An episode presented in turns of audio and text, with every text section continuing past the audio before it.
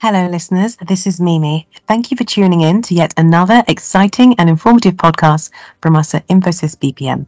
Today, we are discussing bite sized learning, the future of e learning. And to talk about this, we have here with us Sharath Chanda, Head of Learning and Development at Infosys BPM. Welcome, Sharath. How are you?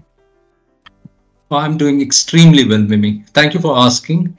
And also, thank you for inviting me to this podcast. It's our pleasure, Sharath. To kick things off, I'm sure our listeners are interested in knowing exactly what is meant by bite sized learning and why it's gaining traction in the world of education. Could you give us an overview? Absolutely, Mimi.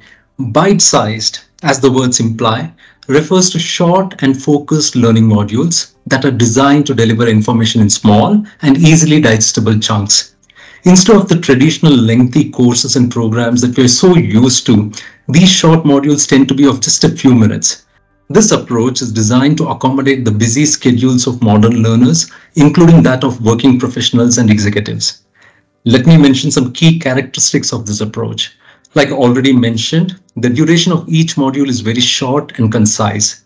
The content is very focused, thereby ensuring clarity and simplicity from a learner's point of view.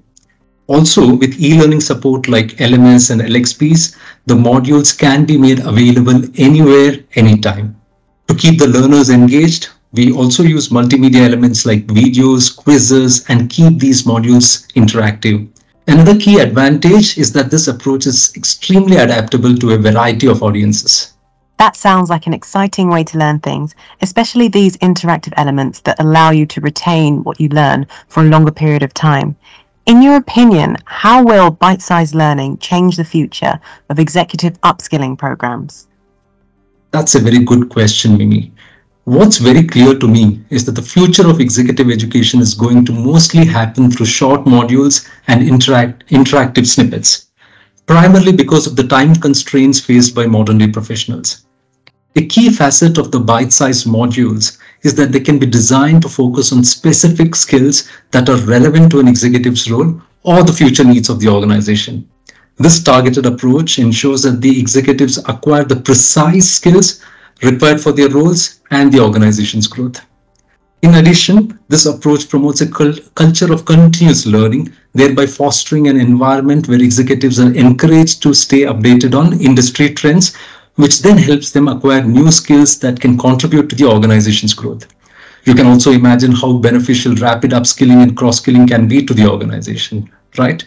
In addition, we also promote micro-credentials for learners. Executives that complete bite-sized learning modules can earn these credentials, such as badges and certificates, which would then provide them tangible recognition for their efforts. These credentials can also be extremely valuable for their career progression within the organization. Definitely agree, Sharath. In fact, a survey by the Association of Talent Development has found that organizations are moving rapidly towards shorter and more targeted learning interventions. Another thought that comes to mind is how technology can influence this learning approach. What sort of technology interventions do you see in this area? Mimi, that's a very important point. Technology plays a crucial role in facilitating the effectiveness of bite sized learning. Bite-sized learning is often delivered through digital platforms like LMS and LXPs, making it a form of e-learning.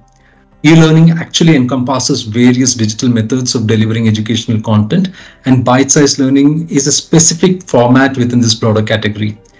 LMS, that are learning management systems, and LXPs, learning experiential platforms, are integral to this approach. These systems facilitate the organization tracking and the delivery of learning content, thereby ensuring that the learners can easily access and complete their bite-sized modules.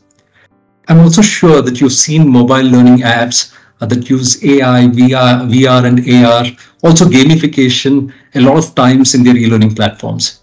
These apps allow learners to access short modules on their smartphones or tablets, thereby supporting the on-the-go learning that, that fits well with the, mod, the mobile-centric habits of many users today. AI can be incorporated to personalize bite-sized learning experiences.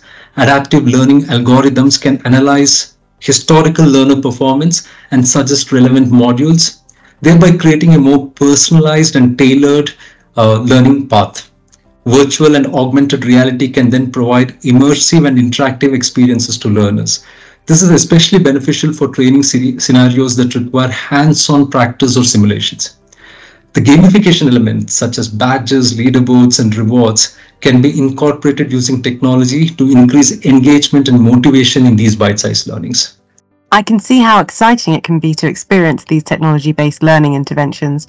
This will definitely be a game changer for organizational growth. Shara, thank you so much for coming to today's podcast and sharing your views on this topic. Thank you, Mimi. It was an absolute pleasure. Dear listeners, if you enjoyed our podcast today, please don't forget to share and like it on social media.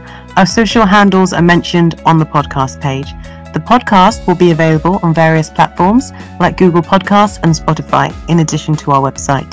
Also, if you do have any queries, please reach out to us through the email address on the podcast description. Watch this space for more exciting podcasts coming up. Once again, thank you for tuning in. Stay safe and stay sharp. Have a nice day.